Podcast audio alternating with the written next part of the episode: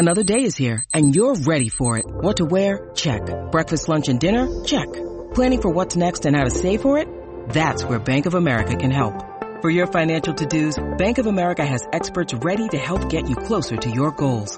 Get started at one of our local financial centers or 24-7 in our mobile banking app. Find a location near you at bankofamerica.com slash talk to us. What would you like the power to do? Mobile banking requires downloading the app and is only available for select devices. Message and data rates may apply. Bank of America and a member FDIC. When you need mealtime inspiration, it's worth shopping Kroger, where you'll find over 30,000 mouth-watering choices that excite your inner foodie. And no matter what tasty choice you make, you'll enjoy our everyday low prices, plus extra ways to save, like digital coupons worth over $600 each week. You can also save up to $1 off per gallon at the pump with fuel points. More savings and more inspiring flavors make shopping Kroger worth it every time. Kroger, fresh for everyone. Fuel restrictions apply.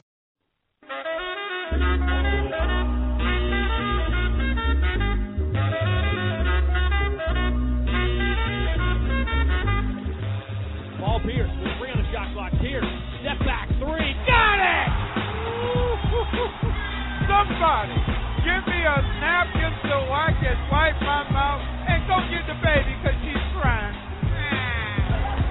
Green. Again.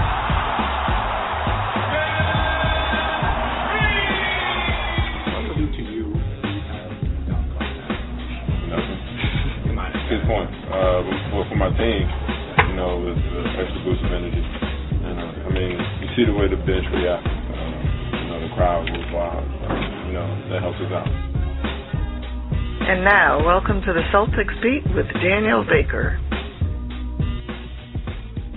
Good evening, everyone. This is Jonathan Lemons, and I'm here with the man himself, Daniel Baker. Welcome to the Celtics Beat Show. Uh, Daniel, big weekend, uh, big week, I guess, with the NBA draft, of course. And uh, I guess we'll start off with probably the biggest Celtics news of it all um, in the last, what, week and a half, I guess, week. Uh, KG and Pierce, the end of an era. Um, you know, the band-aid was finally ripped off, started to peel uh, at the end of last season, or I guess the beginning of last season with Ray Allen leaving, and uh, the era is officially done now that KG Pierce and of course Doc Rivers are gone. So I guess to kick things off, what are your thoughts? How do you think the Nets will be? How do you think the Celtics will be? Well, the Celtics, they're definitely going to be taking a big step back. They're doing do, doing what they always do, and um, and by what they always do, I mean teams they try to reset. You either got to go to the bottom or you're at the top. If you're not contending for titles, you blow it up, and that's what they did. And to be honest, they did it probably at the right time because you're going to get the most out of Paul Pierce and KG getting three first rounders out of this deal. They got another first rounder from Doc and getting one in 2014, albeit it's not it's going to be the worst of the picks between the Nets and the Hawks, I believe. So that's not that's not the greatest, but in what could be one of the best drafts ever, a draft that rivals 2003, that's pretty good. So they got the most out of it. It's sad, kind of playing with my emotions a little bit. Right. Um, especially with Paul Pierce, who, I mean, if you're a Celtics fan, you you you. I'm speechless. I'm, I'm Yeah. speechless. I mean, he he's the epitome of what the Celtics mean. He's the consummate Celtic, as I called him, and he could have easily gone down as a top scorer in Celtics history. And what he did, sticking through the team through all the u- ups and downs, and you see stars leave rebuilding processes all the time, and then what KG brought really. I think he really just reinforced that championship mentality and the defensive grit that wins championships and that the Celtics maybe were, were, were known of in the past. I mean, I'm not going to say that he brought it completely because Paul Pierce was already there, and I, I think he really matured, especially when KG and Ray Allen came to town. He really turned into this guy who can be a leader of a franchise, and and that is a big burden, and it's off the court as well. So got a lot of emotions, and kind of sad, but I think it was the right time, and the Celtics got as much as they possibly could. Yep, and and I think uh, for Celtics fans, they can sort of take solace. I know it's an in division, which which makes it particularly tough, but you know, i- if you if you are um, sort of still rooting for Paul Pierce and Kevin Garnett. Uh, it, there are worse places for them to go for their sake. You know, maybe it's nice to see them as a Celtics fan, nice to see them end up in a place where they they might be able to compete for a championship. Oh, for sure. And going into the Nets, I mean, you got to look at the Nets in this deal. I mean, this is uh they're going for it all this year.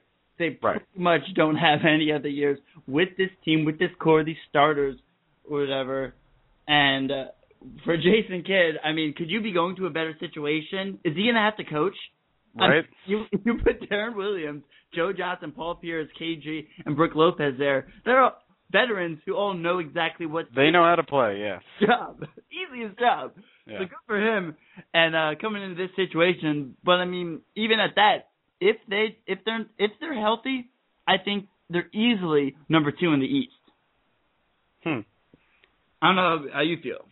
Yeah. So you, I assume that means Miami's still number one. Yes. And then what do you have? The as as much as Dwyane Wade seems to be breaking down at the moment. I mean, you have the best player in the game who's still at the peak of hmm of his powers, and I don't see any reason. They're the champs. Someone's got to knock them off. I don't see any reason for regression. And also, outside of the starting five for Brooklyn, even the depth, I would question. I mean, I know Miami doesn't have the most depth, and those guys are kind of old. Although Ray Allen did just pick up his player option for next season, so he's coming back uh, to Miami, so they'll have that clutch three point shooting as well. I, I, I don't, you don't know. It's unproven. That's the biggest thing. But they did play defense. This was a Nets team last year that was, I believe, in top five, at least in terms of points allowed throughout the season. And then when you when you bring in Kevin Garnett to add to that, this could be a very, very, very formidable team. And who do you have after them then? Are you thinking the Pacers or with Derrick Rose back? Do you like the Bulls?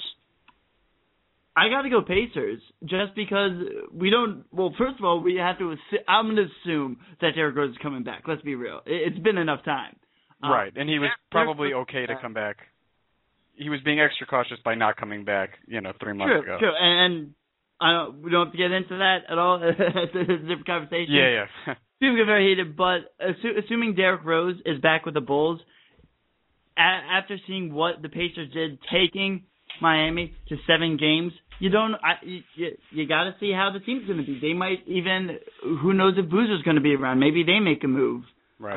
Uh, you, you just don't know with them. Dang, how, how's his health going to be? So I mean, Chicago can be right there. They can be two B right behind or three B right behind Indiana. But I think those four teams are so- very solidly above the rest of the teams in the East.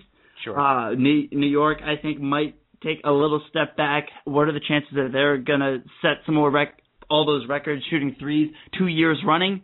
So and they also have forty-four becoming- million dollars tied up in Carmelo and Amar'e Stoudemire. Yes, yes. So that that is quite unfortunate for their futures in terms of finances. But I mean, those four teams, and if you're just looking at the starting five too, and come playoff time, I mean, during the regular season, KG and Pierce, they don't need to be playing more than 25 minutes a game, and I don't think they will. So when you're talking about come the playoff time, and then those guys can be playing over 30 minutes a game, those top four teams in the East, we might be seeing a power shift in the uh, in the NBA in general. You don't know how what what what the Spurs are gonna what's gonna happen with the Spurs and, and how they're gonna come back next season. Oklahoma City, they'll be there. We know that's gonna happen. So Yeah. I think there there might be a little bit of a power power shift next year with Derrick Rose coming back and uh, this this new Nets team that should be in the top four if not top three. And the the other thing about the East, if you're looking at a potential power shift, is the rest of the East is going to stink. Uh, they're they're so this is where uh, I'm sort of thinking. After those four, you say, okay, the Knicks will take a step back, but they're they're probably number five, I would imagine, in most people's um, uh, projections. For sure. Now, who's next? Uh, Baxter Holmes had a piece of the Globe yesterday, uh, talking to some sources around the league, projecting where the everybody's talking about well, the you know Celtics are blowing it up, and, and certainly they are, and they're entering a rebuild, and it's going to be painful, and their uh, their projections in Vegas to win went from uh, 33 and one of winning the title next year to 75 and one after the trade. Ooh, that's generous. So you know that, I mean, they're gonna big be bad. plummeted. But but how bad are they going to be because the Bucks got the eighth seed this year with a losing record. Um, are they going to be worse? A lot of the sources that Baxter Holmes has been talking to around the league say if Rajon Rondo's healthy, Rajon plus whoever this new coach is, Rajon Rondo is good enough to get you uh, a low seed in the oh, playoffs. What do he's you think? A superstar. He, he's a superstar. He's one of the three best point guards in the NBA. Not only that, you have Jeff Green, and if he can now, he's gonna have to be the guy, uh, more or less on offense. Um, aside from Rajon Rondo, he's gonna have to be the main. He, I don't want to say he's gonna be the main scorer because I think Rondo, if he's gonna take a next step, he Rondo should be and can be the top scorer for a team. But Jeff Green if you have a starting lineup between Rondo, Bradley, Jeff Green, Brandon Bass, and now you're probably looking at Kelly Olynyk, and we'll get to him in a little bit. That's not that bad.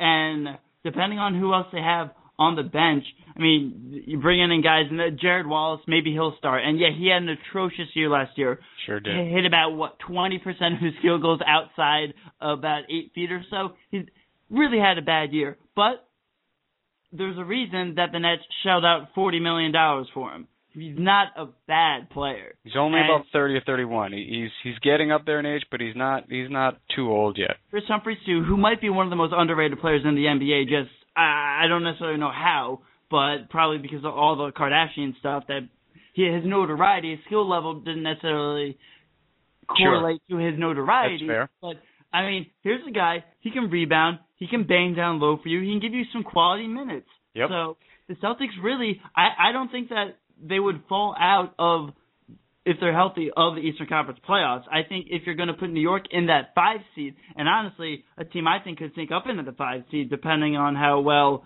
um, their their draft pick acclimates in the NBA, and by all accounts, he might be the most NBA ready player. The Washington Wizards, they're probably number six in in the Eastern Conference, Mm, okay. six or seven at see, the ceiling. I think they could even make make the five seed depending on how what happens with New York and how they hold up. Because I mean, they just they lost Kidd, who's now coaching Brooklyn. Right. So we'll we'll see how that team, who was the oldest in the NBA, how they hold up for next season. But Washington's definitely going to be in the playoff mix. Then you look at Cleveland, a young team with Kyrie Irving, who's a budding superstar, Dion Yes. Waiters, Tristan Thompson, a lot of youth. The is going to be there too. Then you add Bennett to the mix and Zeller and all these other young players that they have. Cleveland will be uh, not necessarily a force to be reckoned with. So teams have a lot of chances. It's going to be interesting if you're on the cusp what you do because this draft class is so strong. You just Right. have to get the lottery. You, you you might not have the number one pick, but if you can get in there and increase your chances to get up into that top five, even top ten,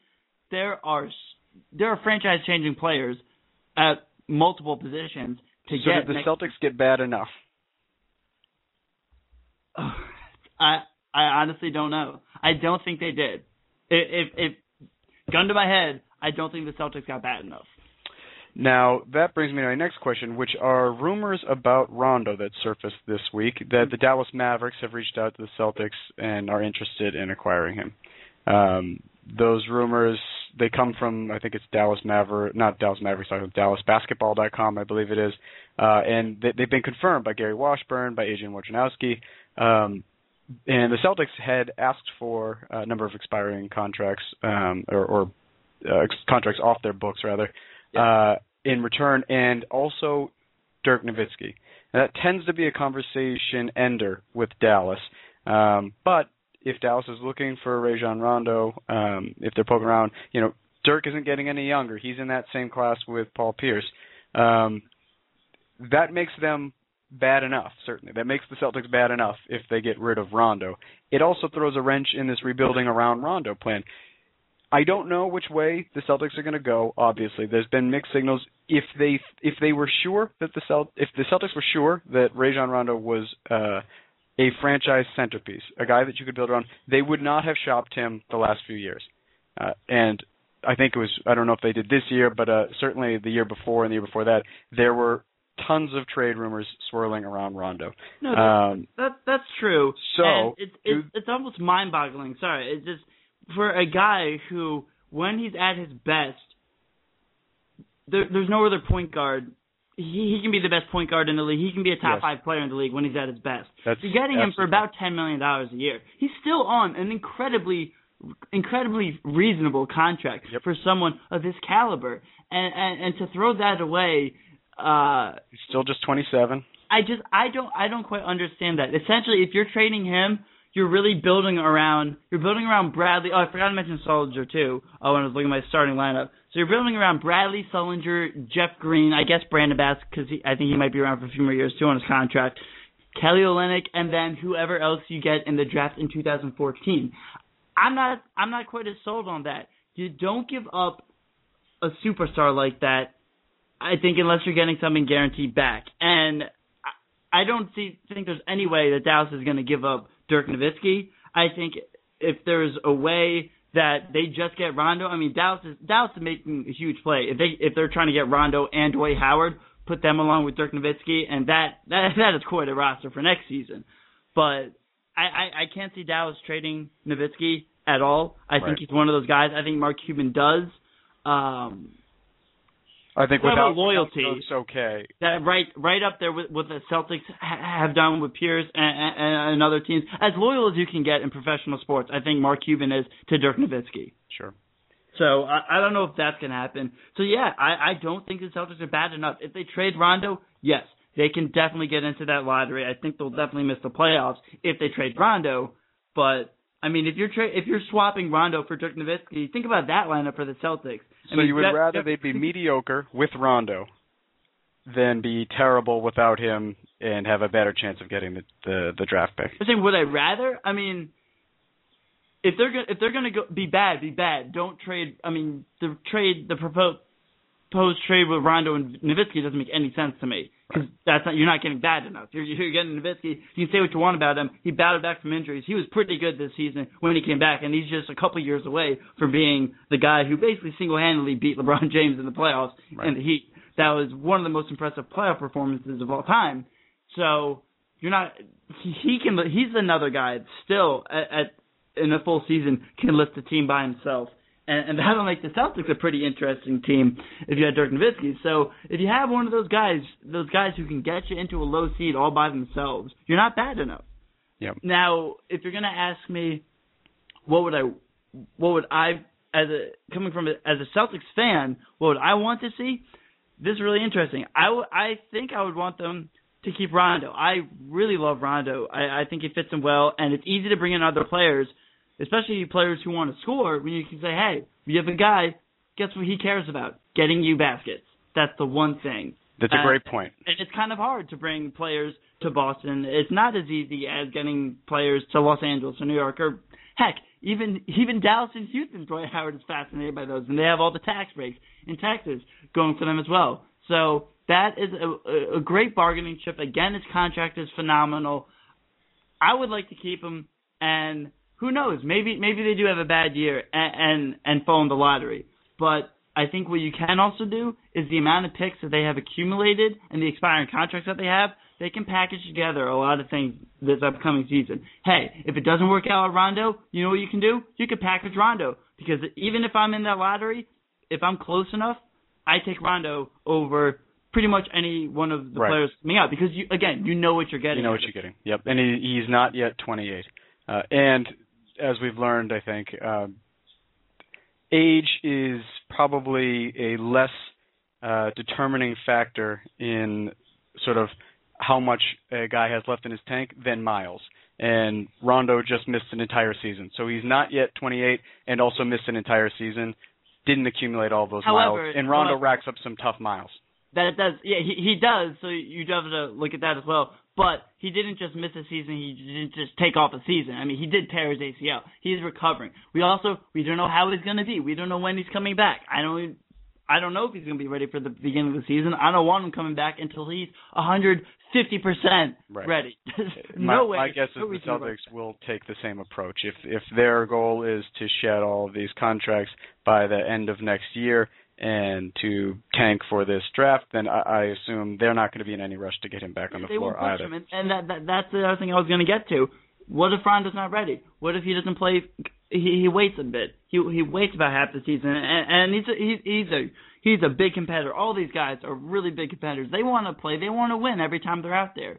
Is it a conversation that maybe Danny's going to have? Say, hey, Rondo, listen.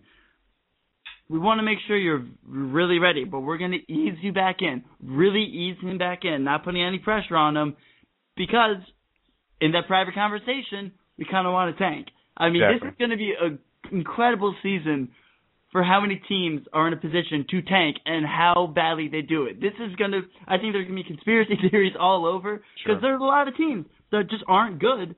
And yeah, if I'm them, and if I'm in that position, that's an easy sell to fans. Hey, guess what? Just one more year, we're going to get a stud coming out, and we already had a high draft pick this year, so next season will be even better. A Yep. team like Philadelphia, who I mean, they lost a lot, but trading for for Noel, then getting a pick for next season. A team like Phoenix, a team like the Pelicans. There are a lot of teams that are in that position. So let me ask you: push comes to shove, you say you want Rondo to stay here. Can the Celtics become not with this roster, but can they become with however many more pieces you want to add, uh, a legitimate title contender if Rondo is the best player the Celtics have? That is a great question because we haven't seen a team win a championship with with a point guard as their best player, at least in recent memory, in a very very long time. Yeah, I'm trying I'm not to sure it can be done. all- I I know that. I I mean, Isiah make- obviously. Oh, uh, you, you can make the case that we're probably we're in the golden generation of point guards, and the point guard position might be it, it quite possibly is the most important position on the court. But still, I mean, San Antonio would have been as close as you could get. Is- I mean, Tony Parker was the best player on the team this year. He was injured. The reason they didn't win, you can pretty much get it down to Tony Parker's hamstring. It wasn't healthy. You can make an argument that my that LeBron James is Miami's point guard, but he's not even in the same category. Right, right, yeah, that's a different. We've never seen anything like that. So I mean, you go back with the Mavericks. It was Dirk Nowitzki as the best player. The years with Kobe. And the Lakers, he was their best player. You look at the Celtics. Was Rondo wasn't leading the team then? Right. Go even back to Shaq and Duncan in the San Antonio years. It it it just it hasn't been done. So we don't know. There's a team that's on the cusp of it and trying to. A team that just took the Celtics coach, made a trade. The Clippers are in that position to see what they can do. And we'll see how much a coach can actually make a difference. But Chris Paul coming back, he's by far their best player on the team. He's he's in that they're and they're in the championship hunt. Chicago, they could be a team to do that this season with Derrick Rose. Yeah. I think it can be done with the right pieces. To be fair with Derrick Rose, that he looks an awful lot like a shooting guard most of the time. He does, it, but But, then but it's a fair point. He's a point guard, and that's a, that's a totally fair point. But it, it was it's a little bit of apples and oranges when you're talking about Rondo to Rose. Rose is essentially a shooting guard almost three quarters of their possessions. a little bit, yeah. And, and then you can look to Oklahoma City too with Russell Westbrook, although obviously he's the second best player on the Right. team. So not sure. Um, there, there are definitely teams that are in title contention that their best player is a point guard, but until until it's done, I'm not, I'm not too sure. I think it can be done with the right pieces around him. So, and with a guy like Rondo, when you're talking about a point guard, he just does so much for the team that I think it's possible. He, he can adapt to so many ways. He can be the guy who's going to score 40 points a night. He can be the guy who's going to get 20 assists in a night. He can be a guy who's going to get 12 rebounds from the point guard position. I think his versatility really makes it possible because you can put there's so many different types of teams you can put around him. I think the Celtics would be better off if they built a team around Rondo that could run Mhm. and really use his speed because he's he's one of the fastest guys with the ball in his hands for sure in the NBA, along with Rose and Westbrook. He's right up there. Sure. So I think they would be it would be fun to have him play on a fast break team. But heck, look at 2008, the, the past seasons with this KG era, it was a slow offense, and it was a team that really was kind of predicated on the half court. So, do you see whether it's in? Do you see anybody in free agency that you'd like the Celtics to pick up next year, uh, or is this? I don't want anybody any better as a Celtics fan. I don't want to bring in anybody that's any good because I I want the Celtics to stink and go for the draft. it's that is, that is such a good question. Because like you said, you like sure things. You like I do like, like guys that have proven themselves. I do like sure things, and we already the, the, this we already know that the Celtics are gonna get a a pick, an extra pick in next year's draft from from from this big three trade, for, Right. from from the Pierce and Garnett. So that along with wherever that may be, even if it's in the teams, you could package that together to move up, adding a player in there too. And I think it could be very possible, especially if they have players with certain contracts that they could get rid of. Josh Smith, just throwing that name out there. I know there's a people are very hot and cold with him. You either kind of love him or you hate him. But a guy who is apparently best friends with Rondo, and I don't think you can minimize what that means to a team and to those players who, if you're worried about their head cases, putting them in a great situation personally, that's got to help them on the court. He's a talent that could really, really go far. You put him at the four next to Jeff Green playing a kind of taller lineup. Uh, Jeff Green at the three because he can play three, four, heck, even the two. That's not bad. That's not half bad. That and that adds depth when you put Sullinger and Olynyk in the mix as well, and Bass in terms of bigs. That's a lot of depth, which is good to have. That's five solid big men right there. So if they can maybe make a run at him, because the other thing you have to look at, and what I already touched on a little bit earlier, Boston isn't a destination right now. Right. It, it necessarily it not it hasn't necessarily been the destination. It, it it's up there. It's a historic franchise, but if there's a guy like a Josh Smith who's willing to go to Boston, you take your chance. Interesting. I don't want anything to do with Josh Smith if I'm a Celtics fan. Or even an Al Jefferson or someone like that. It- Well, the it- thing with Al Jefferson, uh, I I like a lot about Al Jefferson as a player, but if I'm a Celtics fan and I'm looking at building around Rondo and Jeff Green and Avery Bradley, you don't want to stick Al Jefferson in the middle of that because he is not fast. He you do not run with Al Jefferson. no, That's no. an inside-out game, which is the opposite of what a lot of people want to at least see uh, Rondo run.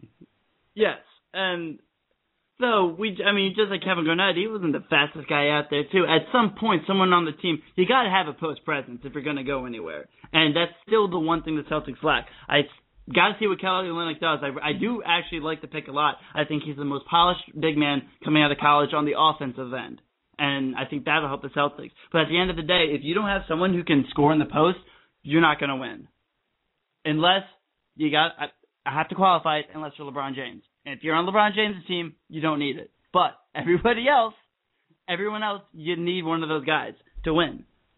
You just do. Yep. It, it, it, no matter where the NBA is going, even if it's a point guard driven league, even if it's a smaller guy league, you still need that big man. You still do. There's, I mean, look at the teams who pushed Miami, Indiana, Chicago, even gave them some trouble, even without Derrick Rose. When he comes back, add that to the mix with their size, and then San Antonio with Duncan, they give him fits because at the end of the day, that one that's Miami's weakness, but t- it's still part of basketball. And even even who just ended up late in the playoffs. You know, you add Memphis to the mix. hmm They're all you know they're, they're all bigs. You got to have it. So that's why I do like the draft pick. I, I do really like the Celtics draft pick. Interesting. So uh, you touched on Doc and going out to L.A. with the Clippers. Um, quickly, what what are your thoughts? Do you like the fact that you know, fr- from a Celtics standpoint, do do you mind giving up Doc Rivers? Did they get enough? Wow, they got a first round pick. I mean, I if it could have been next year, that would have been better. I think they maybe could have pushed because the Clippers really, really wanted Doc Rivers. Um, but I mean, a first round pick, that's good. That's pretty good. And the thing that I take from it, as good of a coach as he is, as great of a coach, and he's one of the best in, in the NBA, you can't deny that. However, especially as a Celtics fan, why do you want a guy who doesn't want to be there? He clearly didn't want to be there. Even even if he's waffling and says, "Okay, I'll come back." No, I want a guy who wants nothing more than to be the head coach of the Boston Celtics. And there's nothing there's nothing wrong with Doc changing his mind. It, it it seems a little odd signing that five year contract. I, I I read somewhere that he maybe felt pressured into doing that, which kind of sounds ridiculous. Uh, felt pressured into being the highest paid coach. I mean, you you knew that he knew at some point he was going to have to be part of a rebuilding phase if he played out that contract. So it's it's it's good. Uh, The Celtics did very well. I I think it was the right time. I mean, again, why do you want a guy who doesn't want to be there? Yeah, uh, yeah, all fair points, Daniel. I know you need to go, so we're gonna we're gonna let you go, and we are going to cut to commercial, and we will be back shortly. Thanks everyone for listening, Daniel. Enjoy the uh, enjoy the game, and uh, we Go will to the talk Yankees to everyone Orioles else. game. So if you're watching, I don't know how close I am behind home plate. I heard the seats I'm going to be sitting in are the governor's seats. So take take uh t- take a look for someone in a red T-shirt tonight on ESPN. Enjoy, Daniel, and guys, we will be back in just a minute. Hey, this is Mike Fay from Mike T. Just reminding you about all of the great stuff we have right here on CLNSradio.com. Even though the Celtics may be in the off season, our Celtics postgame show will be back in better than ever when the boys in green take the parquet again. And until then, stay with CLNS for outstanding coverage of the Red Sox and Paw Sox. Plus, we still have our outstanding weekly shows. Tuesday night at 7:30, it's the Boston Sports Connection, hosted by CLNS content manager Sean Backey. One hit away from perfect game, and he was dealing on Saturday. On Wednesday, Brian Langford brings you the evening score at 8. I always tell you, I'm not scared to go into it. I'll go completely into it. And tune in Thursday nights at 9 for NBA for Life with Pat and AWOL. The Pacers win games when they go inside to David West and Roy Hibbert. Don't forget you can call into our live shows at 347-215-7771 and if you miss the live broadcast, you can download us on iTunes. And there are even more awesome podcasts available. Check them all out on clnsradio.com. Hi, everyone. It's Ty Ray from King of the Court and the Celtics postgame show. CLNSradio.com is rapidly expanding, and you can be a part of it all. Join the CLNS radio community today. Register as a CLNS member. When you join, you'll get your very own blog page and profile, and signing up is so easy you can even use your Facebook page to do it. While you're at it, text CLNS fans to 22828 to join our e-updates community. That's CLNS fans, one word, to 22828. And don't forget, you can always chat and become a part of the conversation on our message board. That's at clnsradio.com backslash forum. CLNS Radio is getting bigger and better every day, and we want you to be right there with us. CelticsBlog.com. Blogging since 2004 and leading an outstanding team of contributors, Jeff Clark is the most distinguished Celtics blogger on the web. Celtics Blog features a team of journalists and locker room reporters that provide Celtics fans the most unique, thoughtful, and in-depth commentary online. There's a bunch of ways to interact with the number one community of Celtics fans, Friday fan posts, fan forums, and the most popular live game chat room. CLNS Radio is proud to be a content partner of Celtics Blog, and Celtics Blog simulcasts the CLNS Celtics postgame show following every single Celtics game. And that's not all. CLNS and Celtics Blog join forces this season to bring you the Garden Report, the only HD postgame show shot live on the parquet floor at TD Garden. Check it all out today at CelticsBlog.com. This is Avery Bradley of the Boston Celtics, and you are listening to CLNS Radio. CLNSradio.com, the home of Internet Sports Talk Radio. And welcome back to Celtics Beat. I'm here with Larry Russell. Larry, welcome to the show. Uh, we just had Daniel, and uh, we were we were just kicking around right at the end there. Touched on Doc Rivers and his um, uh, unique departure from the Celtics. Uh, we'll call it that. Uh, it's been a little vague as to exactly what happened. Both sides are sort of towing the line in terms of uh, sharing blame, throwing blame, saying who wanted to leave and who wanted them gone. Ultimately, he's Doc Rivers is gone. Do you do you one think the Celtics got enough, uh, and, and two, what are your thoughts on him leaving? Well, uh, first off, I mean you're definitely right. It is very vague. Uh, no one entirely knows. Although I think, I mean, if you can, if you're one of those people um, that can put two and two together, which I guess is few and far between of those people left in our society these days. I think you know you have a good idea what's going on. But uh, one, do I think I got? They got enough. I guess you know, you would have liked you were hearing two first round draft choices in that original trade with uh, Doc and Garnett going for Jordan and a couple of picks. And you were hearing that Denver was offering a first round pick for Doc Rivers, and Denver right. uh, will likely be a worse team than the Clippers. They're sort of around. I think, if I'm not mistaken, I think Denver finished with a higher seed in the Western Conference than LA did last year. So uh, I guess the draft pick is similar. Yeah. Uh, and you would have likely thought um, that New Jersey would have offered, or excuse me, Brooklyn would have offered a first round draft choice as compensation uh, when they wanted you to would talk have figured, yeah. back, uh, but they were denied. Uh, when they offered an unprotected pick in a few years, you never know. But um, you know, when you consider at the end that you would have thought it, it was starting to look something like that Doc wasn't going to make it to the end of the contract, and if the Celtics, you know, went back and you know brought a mediocre team in this year, even with Garnett and Pierce, Doc's value would have gone down, and Doc would have either likely left anyways. Whether at the end of his contract he would have got nothing, or um, before the end of his contract, where his value, his own personal value, probably would have decreased. I guess you know what. First round draft choice in the NBA in these NBAs for whatever reason they cover them, covet them. These teams covet first round draft choices, late first round picks a lot more than they did 10, 20 years ago. Uh, largely because you can look at teams like the Celtics who built their original big three on these late first round picks. They, sure. they added up some solid players, and the Spurs and the Pacers now have done it as well. So uh, yeah, do I think they think they got enough for uh, Doc? Was good enough.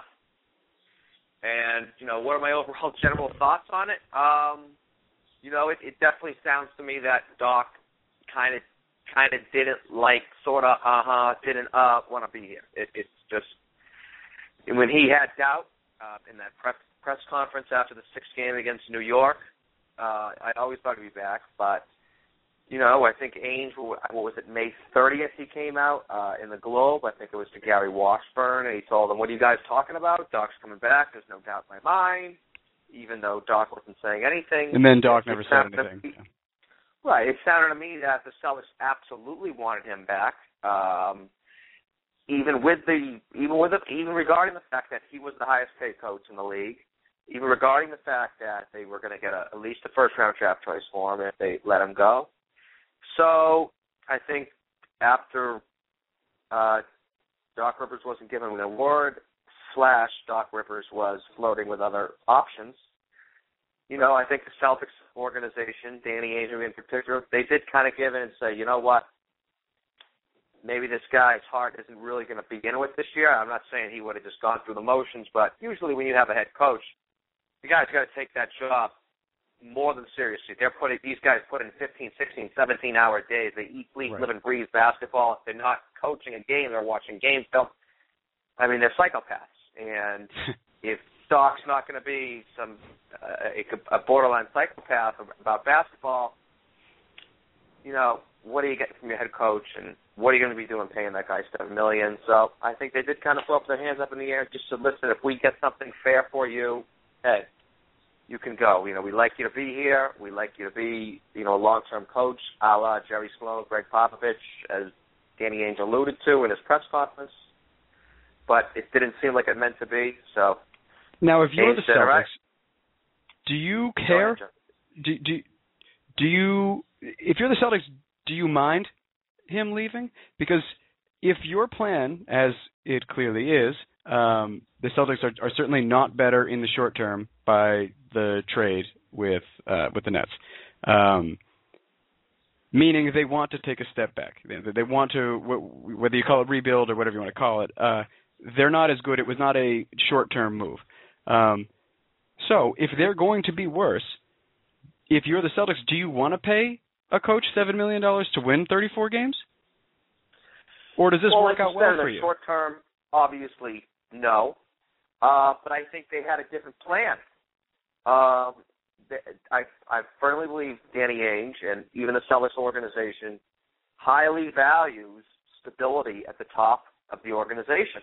Not many franchises, let alone in the NBA, not many franchises in sports have that where they have good ownership, management, and coach all on the same page, and they have a defined culture and a defined identity. They were they would have been willing to go above and beyond and pay a little more and maybe pay a little more than you want to in some down years, knowing that the returns in the future are going to be fine. So, do I care that uh, do they care? Do, do I think that they do care? I think I think they do. Uh, this was clearly Ainge clearly had a vision of keeping Doc around as long as he could. Uh, he it was a head coach that he could trust. Uh, he re- was one of the first moves he made um, when Ainge came up on board back in May of 2003. As we all remember, was uh, re-signing Joe O'Brien, and that didn't work out. It just did not work out. O'Brien was out of the out of out of Boston by January of 04. Right. Just a few months into that season, it just wasn't meant to be.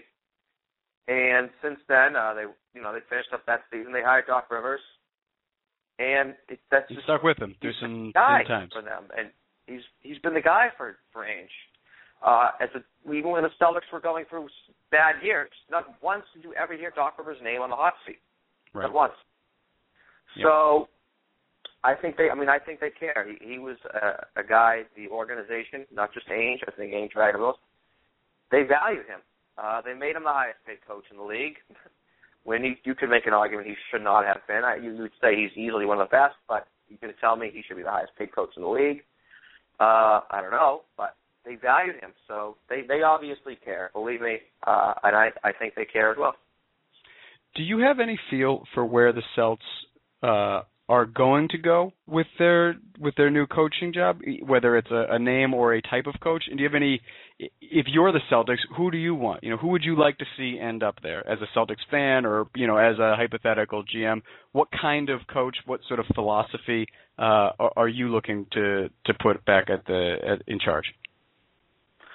Um, I don't. I, I personally think right now uh, a philosophy, like in terms of what type of offense you know, you can have like a defensive minded coach E- uh, Exactly. that plays a lot of sludge ball, or maybe a, a, coach like a fat who's going to be playing an up tempo offense, or maybe a coach that runs some sort of motion offense. I, I don't think that's going to be becoming a huge play. Like okay, because, because the Celtics don't have a defined team. They don't have a team would say, okay, we're we're our strengths are say uh, running the fast break. We want a coach that is going to play a tempo, maximize possession of the game. I just think Ainge is going to look at candidates and have certain candidates sell themselves on their personal styles and how they'll fit the team the best. But Hmm. uh, in terms of that coach, I remember hearing Jackie MacMullan saying that they aren't going to be spending money, which to me now makes sense. It's like, okay, well, you know, we were going to pay Doc Rivers. We had no problem with that. He was our guy. But at this point, we not, we're not sure we have that guy out here. Um, with a rebuilding team, it doesn't make sense to spend money. Uh, I I, cert, I think it's an absolute given that they're going to be hiring, you know, uh, an assistant, you know, a first-time head coach. Uh, They Mhm. won't go near the Byron Scotts, and Van Gundy's, or Lionel Hollins. I don't think they'll go near them. Or George Karl. Uh, they won't go near those types. Sure. Um, and going into the season, I still think, I still think there's an outside possibility that Danny Ainge, who's been a coach, pulls an ML Carr and throws Oh, the season no. away, throws the season away, and you know I, I don't see the Celtics tanking year after year after year like say like a Cleveland or the Bobcats do, but hmm this is sure enough that transcendent draft. Do I see the Celtics, you know, maybe Ainge stepping in, you know, guiding this quote unquote guiding the Celtics to a 20-25 win season, and you know, positioning themselves for another fateful day in the end of May, as we were back in 2007 and 1997. I could I I, I put that at about know, eight or nine percent that Ainge comes down, pulls an ML Carr, and then the rest, you know, was it 90, 91 percent that they'll just hire, you know, a David Fizdale, a, a Brett Brown type, or Yep. you know, even like the what Charlotte did with Mike Dunlap last year, pulled him seemingly out of thin air. Could be a guy, you know, you'll just completely never heard of. Um, Right. It will be something like that. I don't think it'll be much of a name. So, and who knows? It could be Danny Ainge himself. So one thing I thought of when you said that, it's funny because I think we do have a sense of what the majority of the roster is going to be uh, going to be looking like. You know, if Rondo doesn't move, this this team is built around Rondo. I think that's safe to say. Um, I think they're in no rush to get him back. Uh, Daniel and I mentioned this. Uh, I don't think they're bad enough right now. I don't think that trade made them bad enough to not make the playoffs. If you have a healthy Rondo, and Baxter Holmes had a piece about this in the Globe, uh, I think Saturday. Uh, if it's a healthy Rajon Rondo, he is good enough to get them in a bad. eh, Well, I shouldn't say a bad anymore, but but a um, a top heavy uh, Eastern Conference. They will be good enough to get into the playoffs. So long story short, if they are tanking, I don't think they're in any rush to get Rondo back. Um, but the funny thing is, we do have a sense of what that team's going to look like, assuming Rondo stays. You have Rajon Rondo, you have Avery Bradley. You know what his skill set is. You know what Jeff Green can do. Uh, you know what Jared Sullinger can do if he stays on the court. But we've never seen Rondo run what might fit him best. You know, every, every he's, he's fast with the ball. You know, he's great on a fast break. He's so creative and and but we've never seen him run a, a quick offense. So we have eight years of Rajon Rondo or seven years of Rajon Rondo, and we still don't know what what that means. What oh we have a Rajon, we have a Steve Nash offense, right? We know okay, well we, we'll build the offense around Steve Nash. We know what that means. We have seven years of Rajon Rondo. We don't know what an offense built around Rajon Rondo looks like because Pierce and Garnett and Ray Allen were here for so long, and offense didn't run through them, but but was you know, the plays, the you know the, the play book, the playbook looks a lot like something that you would want Paul Pierce and Kevin Garnett to be playing in. Not Rajon Rondo. You know, Rondo would would call the plays and stuff, but that was built around maximizing Pierce and, and Allen and Garnett. I don't know what that looks like. So when you're saying, do you bring in a, a guy that runs a fast offense or motion-based offense? I don't know. You know, we have Rondo, and we should know at this point, but we don't, which is sort of interesting. He's almost 28 years old. We still don't know what fits him best. Uh, well, I think you're right to an extent. I, I would say that the team was sort of running an offense around Rondo the last two or three years. Um, except, I think the, as I think you're right in that you're you're half right in that. While it did run around Rondo, it ran around Rondo to make sure that Garnett and Pierce and Allen uh, were getting their shots in the half court set. Rondo would try to run, but how many times, especially last year and the year before, he was running one man fast breaks. I think you'll Right. see the team running a lot more. Uh, certainly this year, they're going to be far more athletic. Um, but in terms of thinking that I, you don't think the Celtics are bad enough, I don't think you have to worry about that. Uh, the offense with Rondo um, has been poor for the last not just two years, but almost going back to 2010. Yep. Uh, pretty much since uh, Rondo took a more focal point in the team, the offense has been atrocious. Uh, even though they'll be running a lot more, they'll also be scoring a lot less in the half court than they were. Uh, they have no shooters on this team. There is, they have no shooters whatsoever. Uh, so the offense is at best going to stay the same, which is in the bottom third of the league, even bottom fourth. And you're going to look at the Celtics team now. Defensively, they will just fall off the map. You're looking at bottom half of the league at best. Yeah, without Garnett, defense. that's uh, that's everything.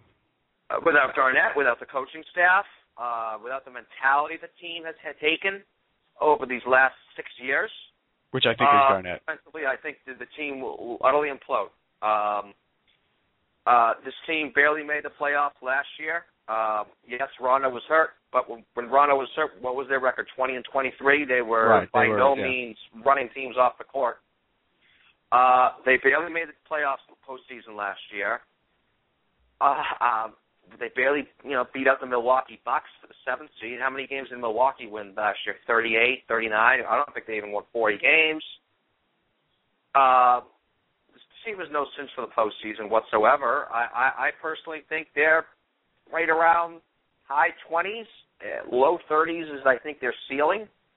33 to 35 wins, and I think uh, you know their low point, quite frankly, could be what 2007 was. Eventually, after a while, saying, "What? You know what? Pull the plug.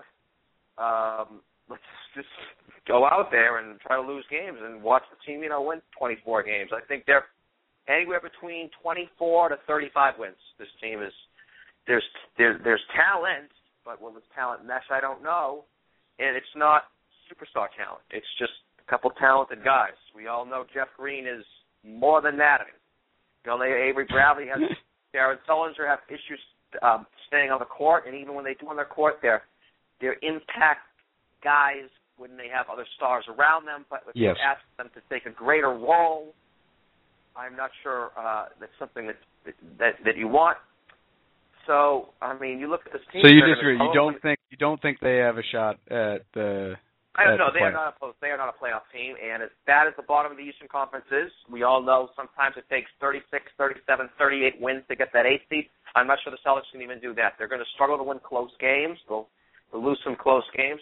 Rondo has always been ineffective at close games. It's now his team, if and when he comes back. So, I don't think if you're a Celtics fan that now is going back to those days of uh, Todd Day and uh, Rick Fox and David Wesley, and then even seven years ago with uh, uh, Scalabrine playing 20 minutes a night. And I think those days are back, at least for this season, where, uh, you know, if you're a Celtics fan, you might be rooting for them to be losing uh, this year. And if, if that's the case, I don't think you have to worry about that. This team will lose probably at least 50 games coming up this season. Interesting. Now, Daniel and I touched on this quickly, but uh, if Rondo is the guy that they're building around, um, are they good enough to win with with him and uh, someone almost as good as him, uh, two guys almost as good as him? Can you can can the Celtics be a legitimate title contender if he's your best player? No, I've written about this numerous times actually on the website, um, on the old website. So uh, you might be having issues trying That's- to dig up no, those that's calls. why I'm asking. Uh, I, I've written uh, probably about three calls on this. You can't win with Rajon Rondo as your first or second best player. Uh, star players are guys that can take over games at the end of games. Uh, they're valuable offensive, or, or, or well, unless you're say uh, uh, a, a Tim Duncan who can dominate defensively, or a big man. Perimeter players generally are guys that can take over, and that are stars, superstars, are generally guys that can take over at the end of games. Celtics it with Ray Allen, Paul Pierce. The Clippers had it right now with Chris Paul. Obviously, the Lakers had it with Kobe.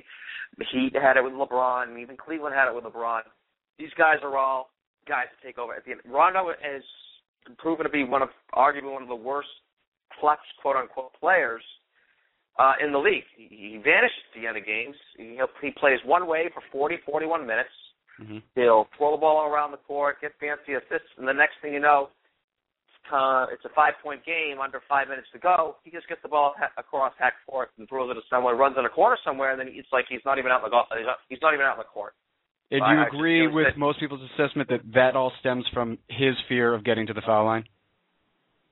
Uh, I I brought up that point a few times, uh, and many times. Um, that's another thing that can't make him a star because there's going to be those nights where you don't have it. Uh, you don't, you know, your shot's not falling, or you know, you're going to the basket, and even those shots aren't falling, and maybe you're a little sloppy with the basketball. Sometimes, you know, a guy like LeBron James, or it's not fair to say LeBron, but a guy, any guy like Chris Paul, on any given night can just say, you know what, I don't really got it. I'm just going to put my head down, attack the basket, and hopefully I get the foul line 10, 11 times. Mhm. Derrick Rose can do it, obviously. Yep. Rondo can't. Rondo has a fear of getting to the line. Uh, he, he avoids contact. That's it's. I, I he, he's just he can't. It's just too important. Um, those facets that make up a great player. He doesn't So, have it. with that said, sorry, go ahead, finish. No, I mean, I, I, think you have a, a good vicinity of what I was getting at, John. He, he doesn't, you know, those are two valuable uh, facets to his game that he doesn't have. You can't win with him as your first, second best player. He is what he is. He's he's making a fair salary at ten, eleven million a year. Can be your third guy, but you need to have two other guys. You need to have that big guy down low defensively, and then you need to have another guy in the wing that can take over at the end of games and get baskets when the offense isn't exactly flowing like it, you know, like you presume it will on any given night. And Rondo can't do either of those, and he needs two other guys to do it, which means that you can't pay him max money because you're going to have to pay the other two guys max money to do that. Which you almost just answered my next question. Uh, if you're running the Celtics, are you getting rid of are you getting rid of Rondo? Um, I wrote about it last year. I thought I think the time is uh, unfortunately the injury is it makes it a huge issue, but Yeah. He's his contract is due up in about two years. You don't want him to get to his contract year because then those players can uh, dictate to where they're being traded to in this Right. indirectly. Obviously, You lose a lot of they can leverage. say- they can use leverage. I'm not going to resign with that team if you trade me to them. Right. So uh, that's what Carmelo Anthony did. Um, in a way, that's what Yes, Howard did. is doing. They, they minimize their options. So he's got a few years left in his contract. You don't want to get into a Josh Smith situation where you have a guy who's not a max player, Rondo is not a max player on a championship team. You don't want to get into that situation where he's commanding max money and you don't want to pay him max money. Uh, that minimizes your return. Obviously, he's coming off an injury. If you're the Celtics, you're hoping that he comes back, shows that he's healthy, shows he's still a productive player, and then, honestly, I'd put a for sale sign right over his jersey and take the best offer available. I just, I, I think the Celtics are too far down the line now on this new plan they're taking. I think they should do a complete, uh, what was it, Chicago White Sox 1997 fire sale, Florida Marlins, Florida me, Marlins, sure. fire sale they had. They've had a couple of them. They are. Uh, well, they had the famous one. We all remember that one right after the World Series. But uh, Yeah. I think that's where they are. They're too far down the line with now. I think there should be a big fat for sale sign on Rondo um, with the cell phone number on the back that you can give Danny Ainge a call. And I take best offer. Um, Now, I hope and, and go from there. And then you're at scratch. You don't want to be at scratch. And then hopefully you build from there. this is sort of water over the bridge at this point, but um, you talk about timing with Rondo, and, and the timing is tough to trade him because his his trade value is probably the lowest it's going to be. You know, not only is he coming off an ACL uh, surgery, he he's still coming back. You know, he he's not back from it yet. You know, he, he last we saw him, he he was recovering from surgery. We never seen him on the on the floor again, so we don't know what he's what shape he's in. Um, do, the Celtics finished barely, barely over 500. And if they played that 82nd game, who knows? They might have been exactly a knows? 500. Um, so was last year's, and I mean 2012, 2011, 12, uh, last year's, you know, bring into game six uh, in the conference semifinals, was that fool's gold? You know, would the Celtics have been better off uh, having traded or really pushed? You know, whether maybe Danny did, and he probably did, and didn't see what he, you know, didn't get what he offers that he wanted, but. But there, you know, we don't know the inside. So, so tell me, do you think they should have blown this up going into the 2012-13 season? Was that fool's gold? That that uh, long uh, series against the Heat? Um, I don't think they should have blown it up. I really don't. Um, blowing it up is a, is a as Rich Conti has written uh, many times, and I've agreed with him. Is a last option. Um, and was that run fool's gold? It, it was in a sense. Obviously, if Derrick Rose is healthy, there's no chance that team gets to the Eastern Conference Finals whatsoever. However, they, they were still there. I mean, they were still they were up three two, going back home to a raucous Boston crowd. Everyone in Boston assumed they were going to win that game and host another NBA Finals in this city.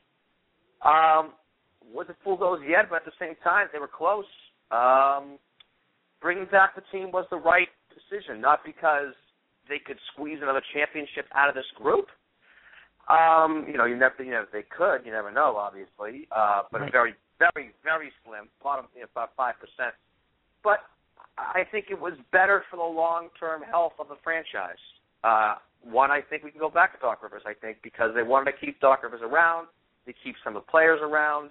These Mhm. veteran players maybe help teach some of these younger players they had, Sullinger, Bradley, Jeff Green, uh, the importance of winning and their culture, and hopefully they can add more to their pool with some of their later round draft picks. Great So- points, actually. Yeah. So I think that's what they had in mind, and they would stay somewhat competitive. High 40 Yeah. Well, if you look at that East, a lot of people had them as the second or third right. seed. Oh, absolutely. Um, I didn't, but I, I, I, at the same time, I did not see them going 40 and 41 40. Right. Um, I think that that's what the, the plan was. Maybe keep this team competitive, compete high 40s, 50s, keep it, you know, keep this winning culture going, and track free agents as it comes down the line. But unfortunately, that's not how it played out. The season was a colossal bust. it was a worst case scenario. Every single Yep. player they brought in was a huge disappointment. Uh, Absolutely. Then you had obviously the injuries, and then Yep. and then you, you had the fact that that just led to one thing after another. That disinterest Doc Rivers. It seemed like uh, with the fact that they ended up being so far away from a championship, rather than say in that next level, that next tier. That you know, obviously you have your top tiers, but I think if they stayed in that next tier, um, that that would have been a success. But they fell so far back to mediocrity, to the, to com- the complete middle of the league that disinterested the coach. Even even disinterested a guy like Paul Pierce, who said something along, I think it was the bullpen in the Herald, um, sometime in the season, like, "Hey, I could be somewhere else next year," and that's something that you never would have heard Paul Pierce say that. Little a year Right. ago, would have said Right, that. right. So they fell so far back where it was Jason like, Terry okay, was huge. I Was a huge part of that. Right. Uh, Terry um, Lee was.